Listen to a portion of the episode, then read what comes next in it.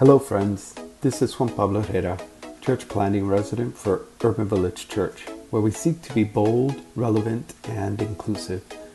This is a podcast titled Drag and Spirituality, where we take time to listen to queer folk as they discuss their journey with religion, faith, and share their contemplative practices. There may be colorful language used during these interviews, so discretion is advised, especially if you have children. We hope you are inspired, and thank you for listening. Bendiciones. God bless. Hi, everyone. How's it going? Uh, this is Bonnie Violet, and I am a queer chaplain. And I'm super excited that you are here. Um, in case you don't know where you are, um, this is Drag and Spirituality, our named and known series, um, hosted by Urban Village Church.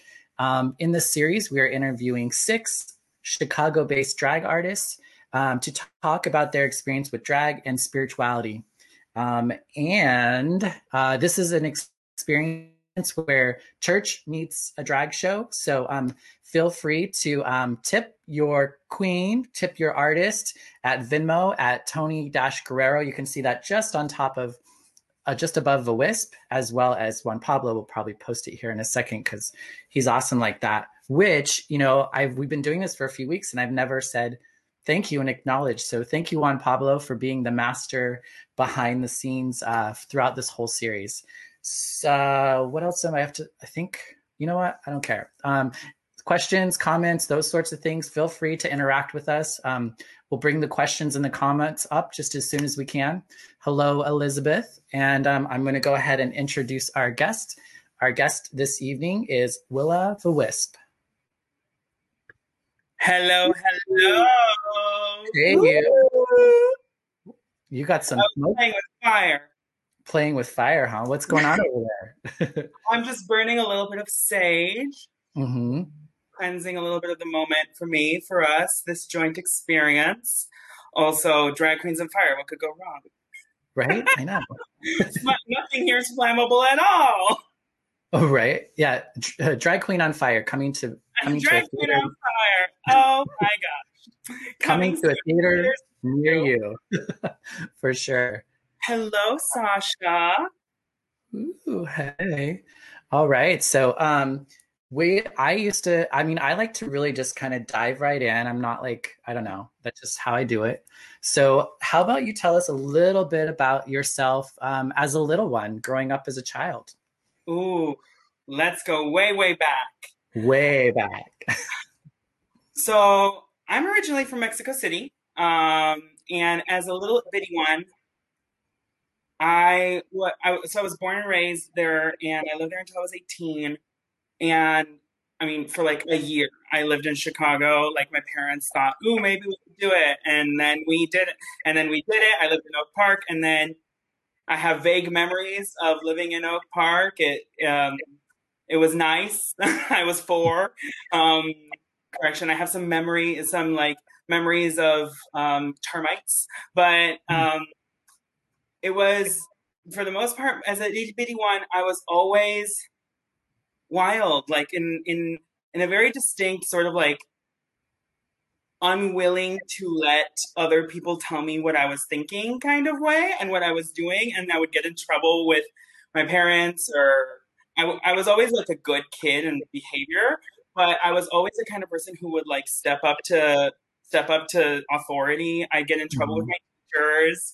I was just one of those kinds of people who like didn't want to be told. And then like I think as a as a high schooler, I I really, and as a middle schooler, I really experienced some of like the burdens of what it felt to be different and what mm-hmm. it felt to be uh, queer or gay or I identify as queer, um, how to how to be perceived as that. Um, also, as a kid, I was very very large. I was uh, the O word. I don't love that word for kids. Mm. I think it's pretty harmful. Yeah. Um, I was the O word, and that was hard for me uh, as a kid growing up to just sort of be picked on for being very this, you know, and then also big. Um, mm-hmm. And I think over time, I began to discover I stopped being as loud and as oh, all over the places I was. And it wasn't, I think, until my later years in high school where I decided, you know what, forget it. I'm going to be this person. I'm going to re- rediscover this person. And once I definitely left high school and I came to the United States for college, I decided, you know what, clean slate. No one here knows me. Because I went to school with the same people from kindergarten to 12th grade. So we knew everything about everyone.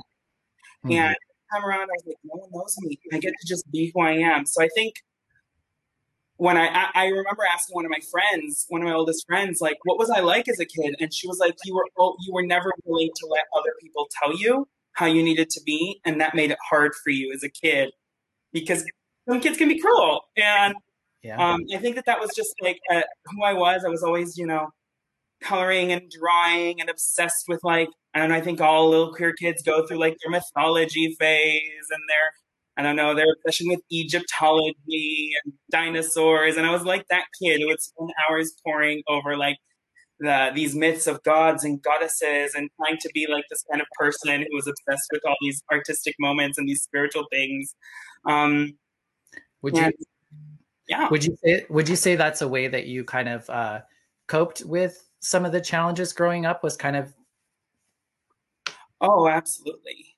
Escaping into the fantasy oh, absolutely. Absolutely. I think it was very much a situation of art being a space that I could just like disengage from things. Um, I went through a lot of situ. Uh, I I think that there were a few things that I really spent a lot of time focusing on to like really come to terms with who I felt I was, and one of them was art. My my dad is a musician; he's a professional musician, so I was always surrounded by the idea that art was good right? That was a that was a thing in our household that being an artist is an important part of life and I saw all the ins and outs of what it meant to be a professional artist, the beauties and the pitfalls, right?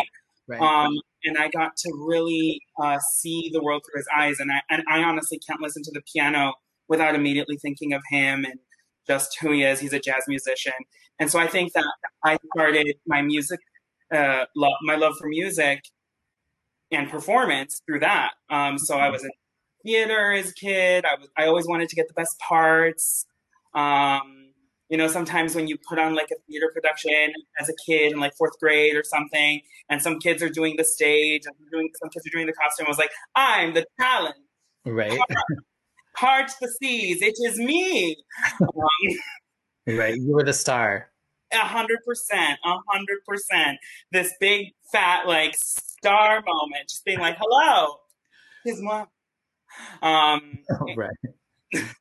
not much has changed, right? Huh? As far as like the, being the star. Oh, absolutely not. I just got better at looking like one. There you go. did you um kind of did you grow up with any sort of like religion or spirituality within your family? Yes. Yes, I did. Um it was I, I described the my spiritual upbringing as a mixed bag, an eclectic mixed bag of many things. So growing up in Mexico, it's pretty hard to grow up as if uh, un- unless you're unless you're not Catholic.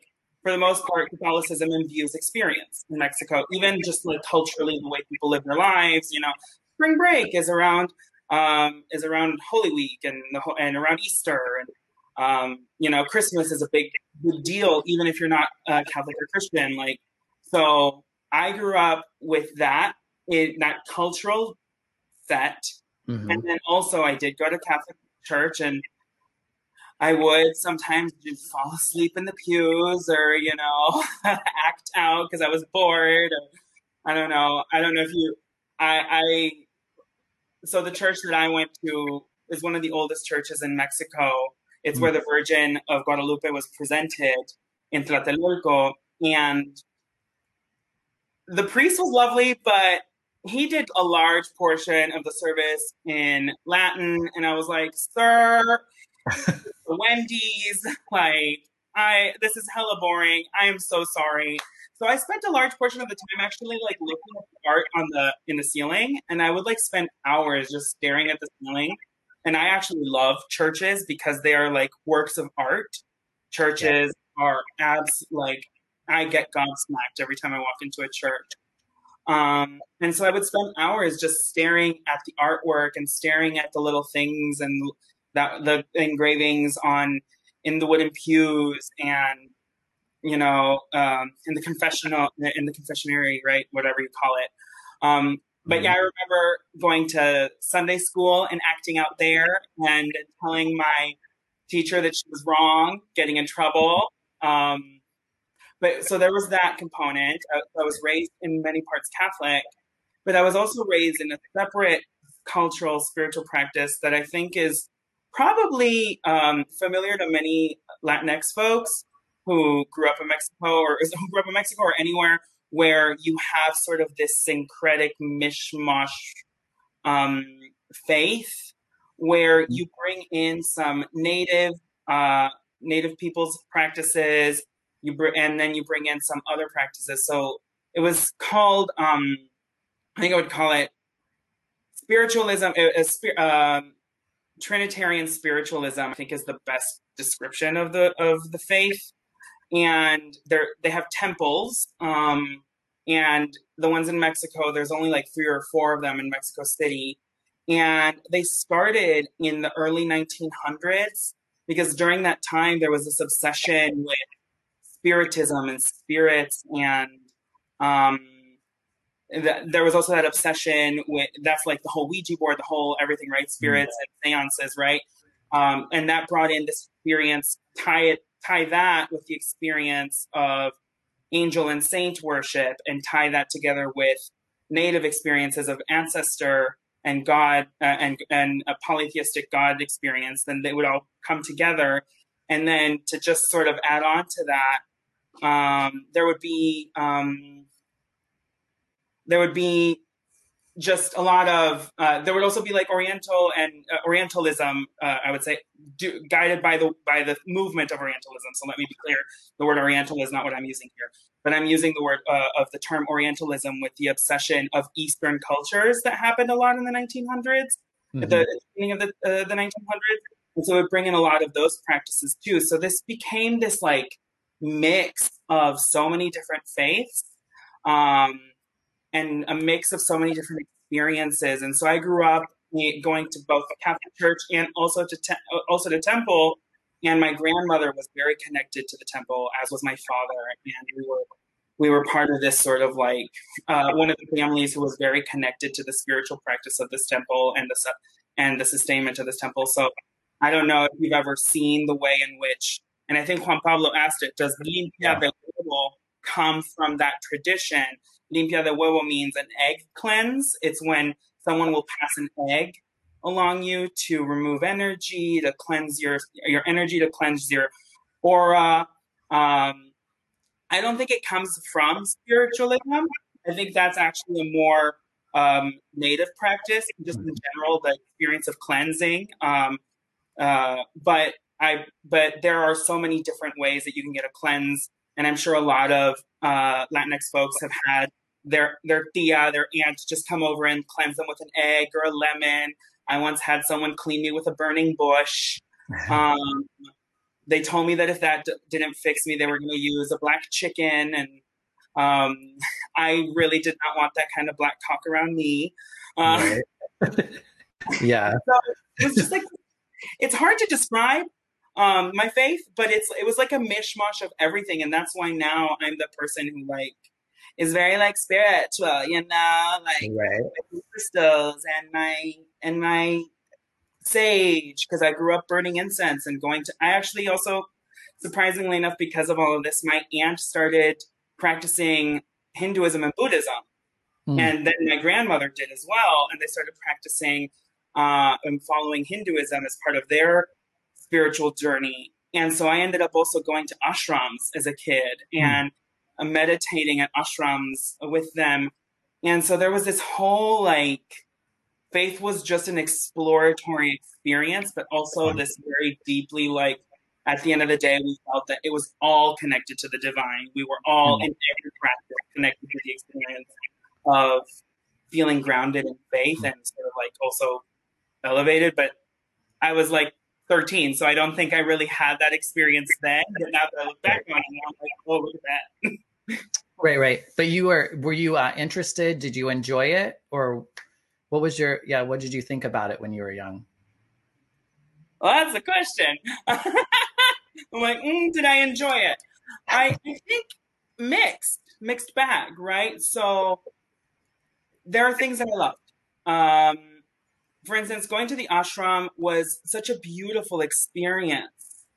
Uh, being, I would go with my aunt to the ashram during um, during Holi. Uh, uh, I would also go during Diwali, um, and we would celebrate those times. And then um, it was very beautiful to go during Diwali and to go during Ganesha's celebration as well, and and to meditate. And it was very foreign at the time to me because I was uh, I didn't practice it at that time. Uh-huh. And I definitely felt a sense of like deep, like, oh, this is nice, this is spiritual, and this is important, and mm-hmm. people and people were open and welcoming. And I think um, other things I didn't like. So um, I, for instance, did not love that at the temple that we would go, they would separate the genders, and they would mm-hmm. have men and young boys sitting together and women and young girls sitting together. And that felt very, first of all, bizarre to me because when we would go, we would go as a family. Mm-hmm. And I would sit with my dad, and then my mom would be like on the entire other side, like sitting with a bunch of people I didn't know. And oh, thank you, Nicole. um, it, it, and that kind of irked me, right? The experience of like this separation of genders was so arbitrary and mm-hmm. Because then you would then see people channeling ancestral powers, ancestral guides, spiritual guides. You'd see people channeling spirits. Or um, oh, I forgot to mention that another component of spiritualism is um, the channeling and the mediumship, which also comes from both native experiences uh, and also from African faiths. So there would also be Orisha uh, worship, and so when there would be a, the channeling of a of an ancestor, the channeling of a spirit guide, the gender of the spirit guide wouldn't match the channeler all the time. Uh-huh. And I found it very bizarre for there to be these arbitrary lines on gender. Um, and I don't know if that's the way it is now, mm-hmm. um, but that's the way it was then. And that kind of pissed me off. And I would be very upset um, that I couldn't sit with my grandmother, that I couldn't sit with my mom. Mm-hmm. And then I would probably just fall asleep. Um, yeah. Um, there was a there was a question from uh, from Sasha. Uh, many folks differentiate religion from spirituality. Do you? Did I pronounce? I definitely do. I definitely do. I think spirituality is a a, a practice of self discovery. Right. Everyone can have their own individual spiritual experience. Um, mm-hmm. Um, not and not everyone has the same spirituality, right? Um, everyone sort of walks through these different um, paces at their own time, through their own pace, and if they want to, right? Right. And, would you? Um, sorry. Would you say there are two different? Like, do you do you think it would be your your religious or your spiritual, or can you be both? I think you can also be both. Um, I definitely know a lot of people who are religious who are not spiritual not casting aspersions towards them, but sometimes you can see that. Um, I think that one of the distinctions that I do put on is around culture and um, pr- tradition. Mm-hmm. Um, religion has a culture, it has a tradition. You go to church for Easter. You right. you fast. It, uh, you fast or and you don't eat meat in the 40 days leading up to right and um, so there is a cultural and traditional practice around that. And then that's religion. And spirituality is then, in that case, what you get from it, what you get from doing those practices. Mm-hmm. So, and since my faith has not always been religious, but has been um, deeply embedded in my own self exploration, Mm-hmm. That's why I differentiate my religion from my spirituality because I wouldn't say I'm a religious person. Right. Um, I don't necessarily always abide by the rules of of certain um, cultural practices in the religion, but I certainly will abide them if I find that they connect with my spiritual experience and what I want to explore. So yeah, yeah, I feel like spirituality is kind of like uh, going straight to the source. Whereas Yes. sometimes like religion or ritual can be a way of connecting with it when you're kind of not able to, um, you know, like on your own, that sort of thing. Mhm. Um, so, just as a follow up, uh, they say very well put. Spirituality is what you get from the religion or culture. Love that. Yes. And and I think that in the last couple of years I've also become more connected to my religious experience as well. Mhm. I think as queer people we experience a lot of trauma around religion and around spirituality growing up and I did I wouldn't say I experienced a lot of it personally all the time although um, I think the gender thing really pissed me off because I was also like I didn't always feel male as a kid and so it, was, it would always be weird. I always Mhm. felt more connected to my mother nine times out of ten, so that always pissed me off. Um, and but I think the trauma that we grew up with, being exposed to the ways in which sometimes some religions discuss um, identities and specifically gender minorities and sexual minorities, it can be it can sh- it can push us away, and then if we find spirituality and religion later in life, it is through a process of self discovery and of a desire to want to be a part of that ourselves. Yeah. And uh, I, I don't know if that was the case for you, but yeah. Yeah. I definitely relate to that. I think, you know, I think religion was something that I started with. And yeah, it, it harmed me. I no longer fit in the mold. So then I had to kind of go out into the world without it.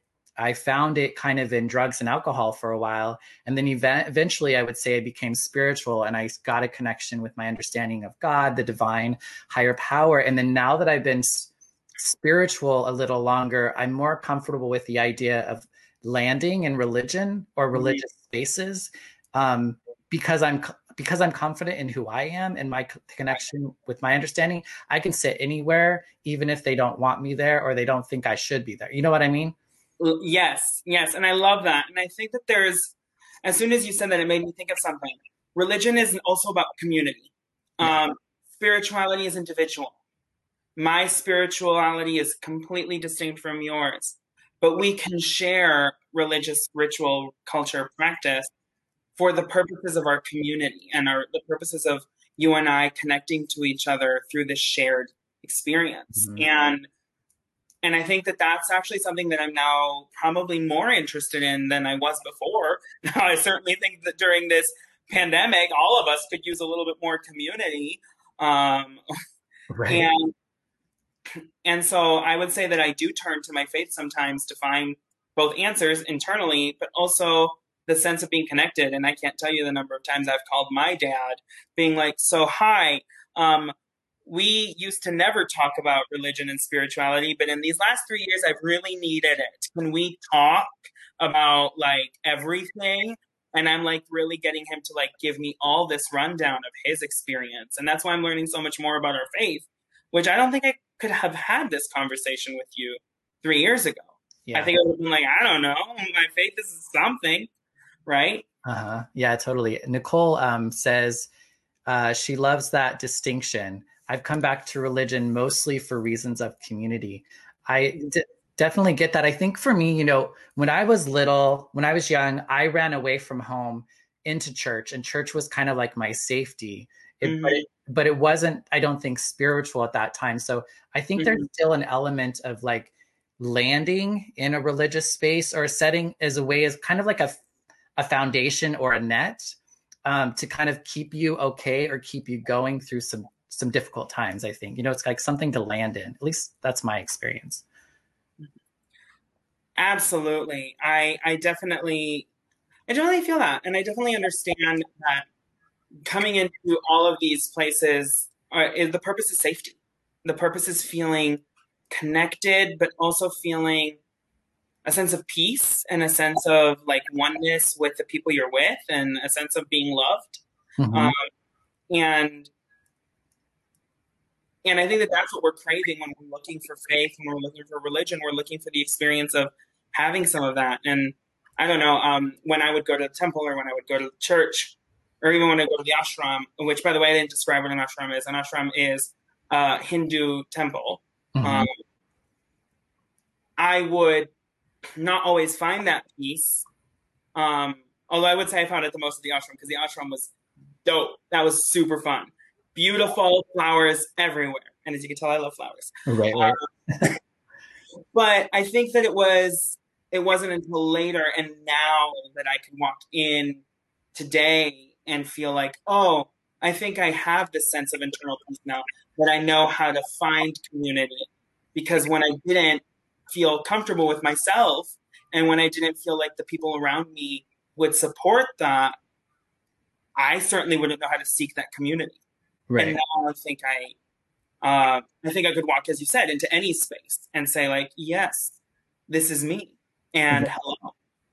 And yes, yes. And Nicole says um, she also agrees with the sentiment coming back to faith, specifically that of our parents when we were older. Um, kind oh. of like as, as a follow up to spirituality, I think there's an element of I guess what's coming to my mind right now, I usually don't try to say too much, but um, is like the concept of um of the of I, and I lost I lost my I lost my um my frame of mind. I think something's telling me to to be quiet. the guides are saying, think of it again. Right? It'll come back to me. Yeah. My mom always says it must have been a lie. But I always say, now I say, maybe the guides are saying, think of it and think of it a little second longer. Right, a little bit longer. Um, let's go ahead though and uh, take a little break. Uh, we're going to play like a little video clip, and then we'll come back and maybe if folks have more questions, and I'll yes, ask us questions. All right, play that video.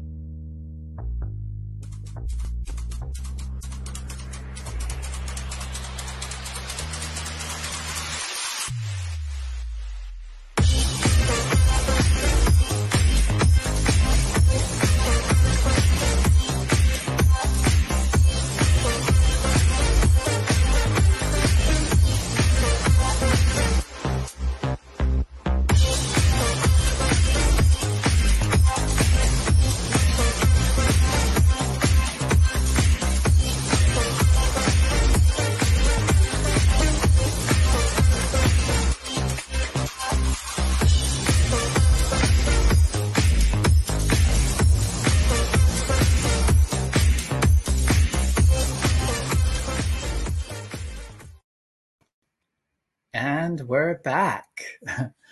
um, Hello, Santo now. Right, I can I can feel it over here. It's helpful. I should. I, I want to get a singing bowl, but I'm a little too loud to begin with, and I think I would just be banging it everywhere.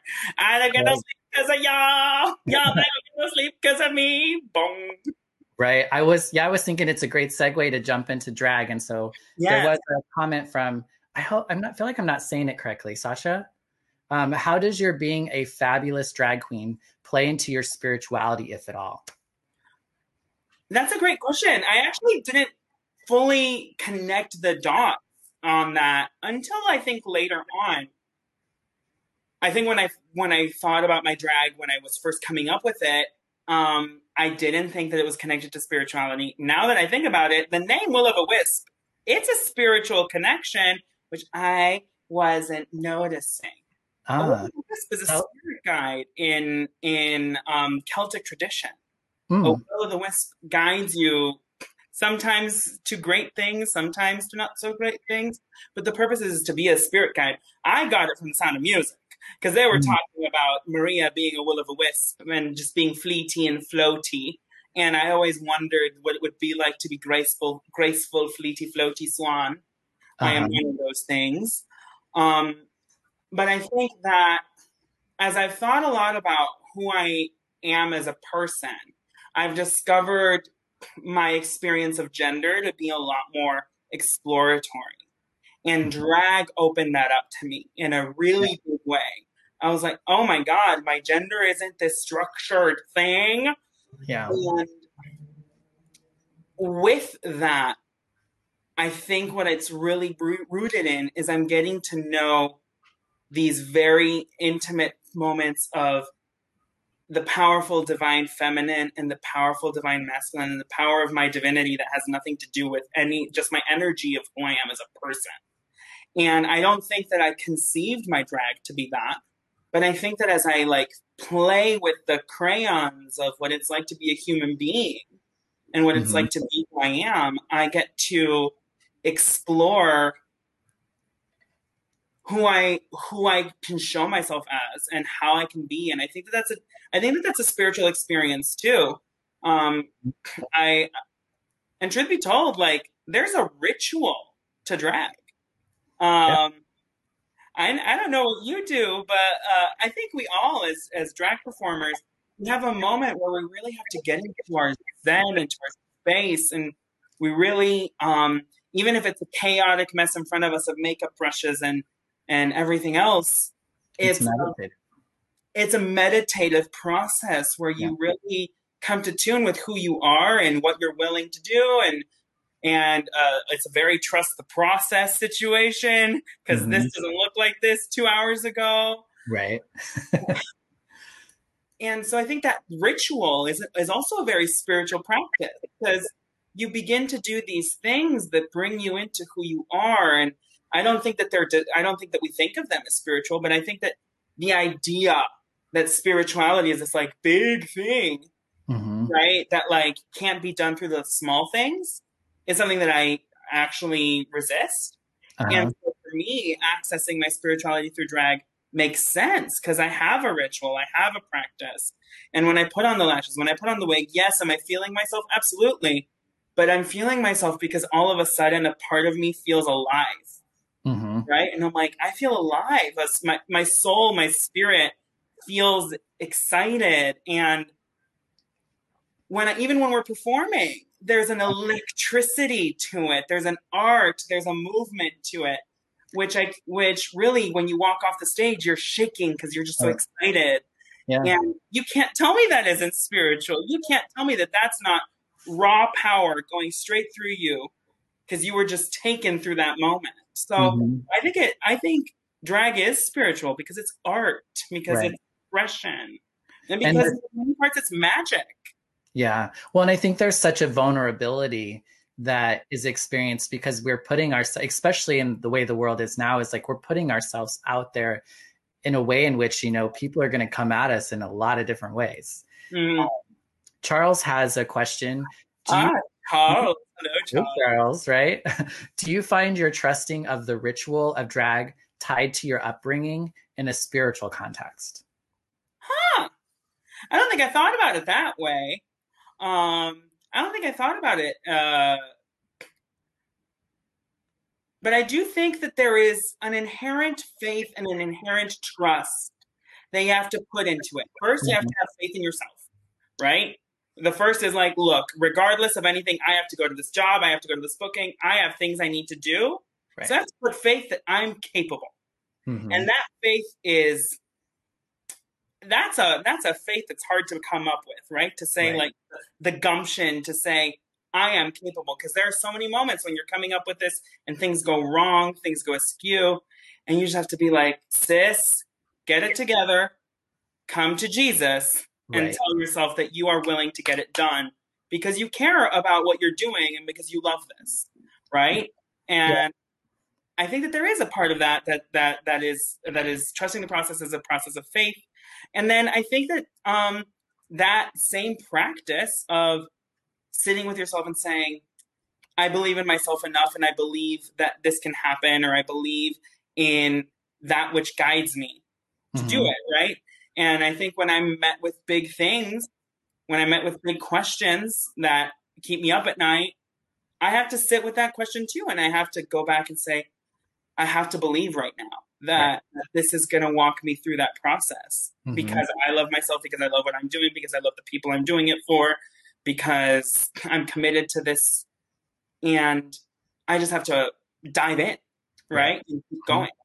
Yeah. And there's, you know, I think the other part that comes to mind is that idea that there is things passed down to us. So there are like people mm-hmm. who came before us, you know, there are family, there are our yes. queens and kings and other royalty that came before us and what they've learned and what they practice, they mm-hmm. pass on down to us. And so I think that, and I think that sometimes as queer people, you know, we can't necessarily get that from our family of origins. So right. I think it is it is a way for us to transfer wisdom and experience from one generation mm-hmm.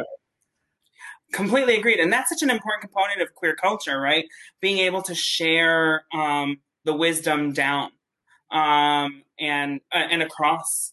Um, and I think that I don't think I, I sometimes sit at, sit and wonder about this um, because I think a lot about. So I have a I have a deep and very um, powerful connection to my family that has mostly been relatively positive. There have been some moments that have just not been the coolest, but for the most part, I would say that my experience and my relationship with my family is very, very good. And so for that, when I think about like my ancestral history, I think about like the power that I'm bringing into myself through them and for them and towards others. Mm-hmm. And and I think that that's very similar to the experience of sharing what you know and the wisdom that you have through drag. Yes, indeed. Um, Sasha has a, I think, is it a, it's a comment or question. Sasha says, I heard that drag queens are magical. From the video I watched of drag queens reading to children, they are the true fairy godmothers. Kids love them. I think drag performers are absolutely magical. Yep. Not, first of all, it's a magic of illusion, but also it's a magic of, there's a magic in experiencing the moment. Mm-hmm that is ju- and i think that that's really something that like i don't know i, I don't think a lot about like i don't what what saints and saints were thinking or not but sometimes i wonder they thought they talk a lot about ecstasy they mm-hmm. talk a lot about the experience of feeling bliss through spirituality feeling the bliss of the connection to god the bliss the, the bliss of the connection to angels that that guide them and every single one of them, right? Mm-hmm. Um, experience this like this eye-opening, earth-shaking, like eye-watering level of bliss, and I think it comes from just fully knowing the the strength of power, right? And I think that drag does that in a very unique way. People all of a sudden, their lives just shed off of them. Mm-hmm. Oh, Rick, we'll miss you. Yes. Bye, Rick. yes. But you when you see people at a drag show who are just living for themselves, right? Mm-hmm. The performer or the audience, they, they, it's like they just shed a thousand pounds off their off, off their heart, and you can just see the performer and just fully experience it, and then you can just and I love it as a performer looking yeah. into the audience and seeing like starry eyes yeah. It's one of my favorite things. And to just to see that is electrifying, but it's also, you can tell that in that one moment, you're fully connected to each other in the moment. Yeah, yeah. Well, I think I think we're able to allow people to break the chains, to be like free from the chains that are holding them down of what their expectations are as men, as women, as parents, as whatever. I think there's like a I don't know. I've heard so many people say, like, oh, well, I'm going to try this now. Like, maybe they're not going to get in drag, but it kind of inspires them to do, like, yes. to lean into something different. It's liberating. I I can't tell you how many people I've run into when I'm when I'm performing who say not first of all like, that was so much fun, blah, blah, blah, but they say, "Oh my god, that made me think that I could have so much fun like that." And I'm like, mm-hmm. "Girl, duh!" I'm like, "Yes, yes, that's the point. The point is like uh, whether you believe in one life, in one life and an afterlife, in many, many, many lives, regardless of what you believe, you're in this one right now, right? Like that is the truth. You're here right now doing this thing, this moment. And regardless of your belief, uh, you might as well have a fantastic time. Get your life. yeah. Uh, totally get your life. Get your life. Mm-hmm. Yeah, I mean, I think spirituality is anything that lifts you, like anything that that mm-hmm. lifts you in a way and animates you in like a positive, life affirming, joy filled way. Yes, yes, and it completes you, and it gives you a sense of like, this works for me. Mm-hmm. Sasha, Sasha says, "Can you bring the drag this drag energy outside of being in drag? If yes, how? So yeah, how has your drag affected you outside of drag?" Oh, absolutely. I mean, first of all, Sasha, absolutely. First of all, everything is drag, right? Um, So Miss RuPaul, I, we all quote them. It's like the whole thing, but you're all born naked and the rest is dragon. And I, I'm not gonna. I think that's just a truism. Everything that we put on, who we are, how we behave, our whole life is a performance. Mm-hmm. And sometimes it's beautiful, sometimes it's hard, but everything is a performance. So bringing the energy of so for me doing drag woke me up to that idea. Yeah. It woke me up to the experience that there is such a thing as as just liberating yourself everywhere. Mm-hmm. And I think for drag that really did that. It showed me what I'm capable of. I'm capable of commanding someone's attention, but then mm-hmm. loving it. I'm capable of loving the moment. I'm capable of trusting myself. I'm capable of trusting others that they'll help me because there's a there's a brotherhood, a sisterhood, a kinship that we all connect with, um, and and to put all of that together, I think those are lessons that I that I learned through drag um, mm-hmm. that are just life lessons, right? right? To trust yourself, to trust others, to have to have faith in what guides you, um, to step into your power. Yeah. Yeah, yeah. Um, did a particular so Caitlin says, did a particular performer or experience inspire you to try something new? Oof. I think every time I look at a drag performer, I have a mantra internally, which is, what am I going to learn from this? What am I going to take from this? What am I looking at that's going to inspire me? And sometimes it, things don't always speak to me, but I'm like, I'm here to learn. I'm here. Like, I literally have to sit. I'm like, oh, if I'm like sitting like you, it'll happen where you're sitting in the back, just like sort of like, eh, I'm not having a good time. That's like, for the most part, I'm like, okay, sis, what are you here to learn? Why are you here in this bar? Right? Like, try mm-hmm. to have fun. What can you learn from this? And so I think um, some performers that really inspire me to no end are Chicago performers like Jo uh, like Jo MaMa and Connor Cons, the Geek House ladies, the Geek House performers. There's a sense of liberation in everything they do. Um, something that I love about what Connor does, um, Connor Cons, is that they step into a character, and for the whole moment of their experience and their performance, they're completely and entirely that character. And I've seen them do fantastical, bizarre things, things that you wouldn't even imagine are drag related, spooky, uh-huh. weird things that are fun. They're dressed as Furbies. Their their penis is a Furby. They're dressed as they're dressed as Jabba the Hutt. They're Mr. Mime.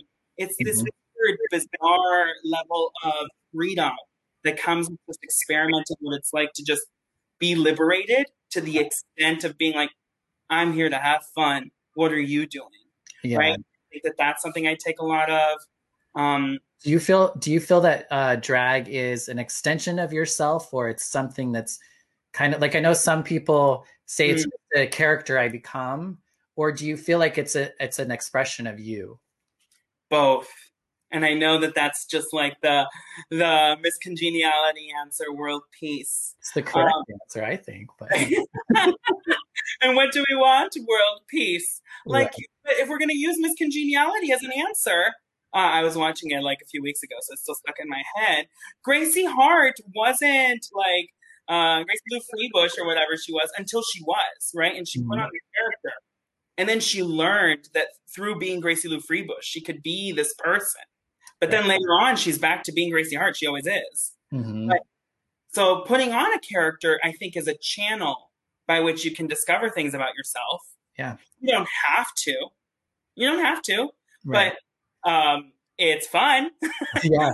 Well, and I feel like for me, I feel like that's a lot of how I approach my spirituality or my understanding it's like i believe in a god or a divine that that it is grace and gives mm-hmm. me grace and in my best divine state i i have grace as well so it's like it can be helpful to think of like what would somebody who is practicing grace somebody who could be, have grace in this moment how would they respond what would they say what would they do what would they not do yes yes and there's uh, drag is all about embracing flaws and embracing the unknown.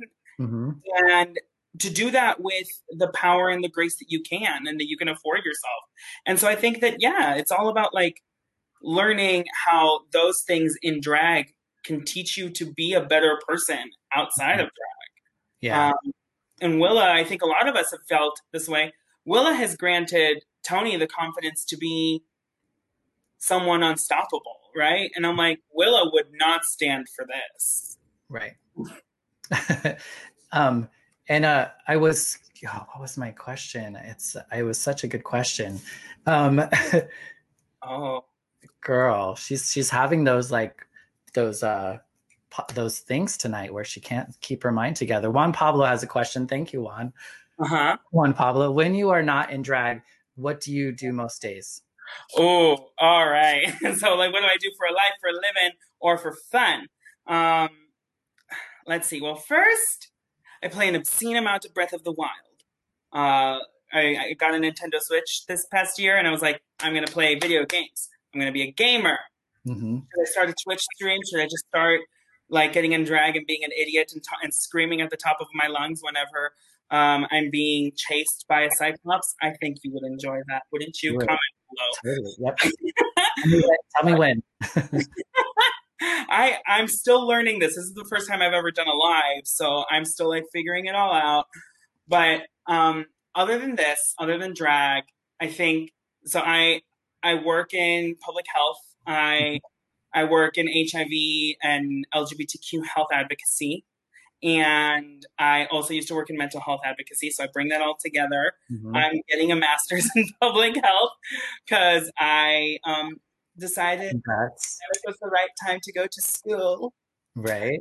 Um, and so I, and, and I spend a large portion of my time um, really focusing on equity and health equity work. Um, so that's like my professional life, really Mhm. advocating for health equity um, and health access. And then um, I spend a lot of time with my friends, and we almost always find a good excuse to dress up. We spend so much time dressing up. We're having a party this Saturday, this Sunday, and it's a Love Is Dead party, and we're all Mm. planning to dress up like gothy moments, just the whole like vampiric pirate Love Is Dead interview with a vampire Mm. moment at at emo goth punk because it's Valentine's Day and we just want to have an excuse to dress up and look cute. Right. So Right. do a lot of that. Yeah. What's your favorite thing to perform, or what's your how's your what's your favorite expression of drag? So I think that I'm very. Um, how many of us say that we're glamorous and camp? Obviously, I think that that's a very beautiful intersection. I, but my favorite thing to do is to be wildly stupid. Hmm. If I if I tell a drag performer that was so stupid, it is my biggest expression of admiration for their work. Mhm. Like if I tell you that was so stupid, I can't believe it. I once saw so I once saw um, Rosemary ba- Rosemary Maybe put like three eggs up her up her vagina, and I was like, that is wild. That is intense. That is so stupid. Like why would you do that? But it was amazing, and she was doing it for a filth number related to John Waters, um, and so it worked perfectly, right? And but I love seeing people just be stupid and do things that are just like outside of what you would expect. Like, yes, we love the moments, we love the picking the apples, we love the cows, right? Right. And we love like the fun, um, sort of like you know, face crack moments. But when you do something that is just so, and for me, what I like doing is I like storytelling through music and threading a storyline through the lyrics and through the s- message of the music. And I always like bringing in a song that no one would have expected I would have brought into the storyline. And people say, as soon as you brought in Jordin Sparks' No Air while performing as the Little Mermaid met like the creature from the Black Lagoon, they're like, that was the stupidest thing. I can't believe you were drowning and you were doing Jordin Sparks' No Air. And like, that's so dumb. Why would you do that? And I was like, exactly, that's the point. Mm, yes, it's so it's so great. I was. Uh, it doesn't seem like um, that the integration of drag and spirituality. It doesn't seem like that has been a challenge for you. But if it, what would you say to somebody who might be challenged by integrating their drag and spirituality? I mean, I wouldn't say that it hasn't it, it, hasn't come easy, right? Like these things don't these things don't just come for free. Um, I think incorporating or dragging your spirituality involves an intimate moment of yourself, mm. right? You need to really trust that you have the power in getting to know yourself. And getting to know yourself is a hard thing to do. And it's something that not a lot of us care to do sometimes because when you look in the mirror, when you turn the magnifying glass on yourself, sometimes the things hurt or they're scary. I struggle with my own mental health journey. I live with mental illness. Mm-hmm. So when I look in myself, I I get scared too.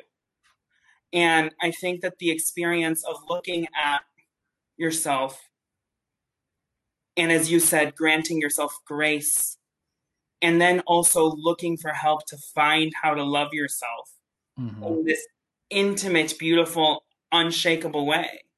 Right. Once you can do that, spirituality is is om- it's almost the effect of that practice. The practice of like radical self-acceptance and the practice of radical self-love. And when I talk about radical self-acceptance, I'm I'm talking about every moment. Like as I was getting ready today, I had to put on like two belts because I was like, oh no, the rolls. And then I was like, no one's gonna see these rolls, girl. And I was like, but I need to feel this whole moment. And I was like, mm-hmm. girl, stop. And then I still wore them, but then mm-hmm. I realized it was like I'm wearing them because I want to feel like I'm wearing them so I can feel gorgeous. But mm-hmm. I'm not wearing them to look good. And to just practice the experience of being like, regardless of what I'm doing, at the end of the day, the only choice I have is to love myself, right, or not. Mm-hmm. And to not love myself feels like it's less of an option than it used to be. And I think I struggled with that originally, but now I'm like, screw it. I'd rather love myself. Yeah, well, and to do things that make you, even if it's just that you are enjoying it and you're in, like you're like loving the the expression. It's like, yeah, I'm wearing a corset right now. She don't mm-hmm. need to be doing that, but I like I like the way it, it, causes me to stand in a certain way and feel a certain way. right. Right. Yeah. And self acceptance is about accepting yourself at every moment, at every time, and to find it and to stop to stop the internal dialogue. And if you don't have an internal dialogue, which I just learned some people don't, which is wild. Um, but if you have like an internal message board or like an internal visual board, or maybe if you still have some thoughts that might say, say things against you, radical self acceptance is about immediately stopping it and saying, girl, sis, no, you don't treat my friend like that. Mm-hmm. Right. And to literally almost like step out of your body and say, you don't get to treat my friend like that. My friend is beautiful. My friend is fantastic. My friend is worthy. And we're going to treat them like they're beautiful, fantastic, and worthy today. Mm-hmm. And you're going to get with the program. And I think that that's really important for me for mental health, for spirituality, for drag, for art, for the practice of being. uh huh. Yeah. Um, Sasha says, uh, I still struggle with self love and acceptance. Uh, thank you for sharing this. X I love you. And O's, right? Um, we are like um, coming up to like the last few minutes of our time together. Is there anything that you wanted to speak to that you haven't gotten a chance to yet? Well, I think that one of the things that I want to bring forth in my drag even more, um, and I and this is something that I didn't mention based uh, based on what um, a question by Caitlin about folks that inspire me. Mm-hmm. Um, drag is a power of activism, of visibility, of power. Um, and I've been inspired in Chicago. There's been this massive movement mm-hmm. around the liberation of black drag queens, the liberation of black drag kings, the liberation of blackness, mm-hmm. and to grant a space and to empower the black community in a way that's never happened before, uh, and to reclaim space and reclaim time. Um, Jo MaMa has been inspiring in the city, leading the Drag March for Change last year, and then creating the Chicago Black Drag Council. I want to plug that. I'm not a part of it. But I have so many friends who I love who are a part of it. Lucy Stoole, Miss Toto, Luke. I mean, people who are so fantastic, mm-hmm. so uh, so absolutely um, devoted to the movement uh, of empowering and celebrating Black lives. And I mean, last year taught us just how much we need to reckon with our experience of um, not being not being a country that affirms blackness and that we're not yet at the place of saying black lives matter as a community as a whole. And in the queer community we need to reckon with that. And so i just want to bring that up um, and say like you know if i can use this platform to share the experience of the chicago black drag council please go look for them. Please go find out what they're doing. I believe they're doing a show this weekend uh, uh, a valentine's day show related show um, thing. And i was very moved by being a part of that and helping Jo through my experiences because I have experienced discrimination as a minority mm-hmm. in, in, other ways, um, and the experience of being Latinx and just being treated differently. And I really want to incorporate all of that in everything we're talking about mm-hmm. in the mm-hmm. liberation of communities, yeah, the liberation of young young children at the border being detained, living away from their parents, right? I couldn't sit through church without being next to my mom. Yeah. And I would be furious. Can you imagine what it's like to be a, a young toddler not mm-hmm. being around your mother and or being a mother not being around your child? Um, the fact that they're starving themselves in support of Black Lives Matter in this of last summer. Mm-hmm. Um, I really want to bring up attention to these issues and the attention that the intersections of our of our power is that drag has helped me find power, and that power I, I want to use to fight for justice and equity and to empower our communities into continuing to fight for the vulnerable communities around us. Mm-hmm. Um, to fight for immigrants, to fight for Latinx communities, to fight for Black communities, to fight for for trans communities, to mm-hmm. to fight for our our siblings who who deserve justice. Indeed. Yeah. Thank you so much for bringing that up. And I'll be sure to include it in the description. So, folks, when you're watching this, listening to this, look in the description and you can get, get connected um, to, to all and of that. Communities. Mm, right. Well, and I think it's, you know, you, I think sometimes people might think drag is just drag or it's so frivolous and fun, which it is. But however, drag artists have been taking care of people and have been impacting social change and cultural change for forever. And now we get to do it in the in the lines of of, of racial, um, you know, racial uh, inequalities, mm-hmm. and you know, and just taking it further beyond just taking care of us who have AIDS. You know, now we're going to the we're, we're taking it further and we're changing the world even more as drag artists. Exactly, fighting fighting the patriarchy, fighting the cis patriarchy, fighting heteronormativity is a part of everything we need to do uh, as queer people, as people who are allies. Um, I'm an ally to the Black cause, but my cause is to use whatever platform I have, whatever remaining two and a half minutes to say Black yeah. Lives Matter, and we need to do everything in our power to support uh, to support support everything we do. And right now, Black History Month, right? This is the time. This is the time to support Black businesses, to support Black communities, to fight for organizations um, that fight for Blackness, like in Chicago, the Brave Space Alliance, uh, which fights for Black trans uh, communities and supports them in every way possible. Mm-hmm.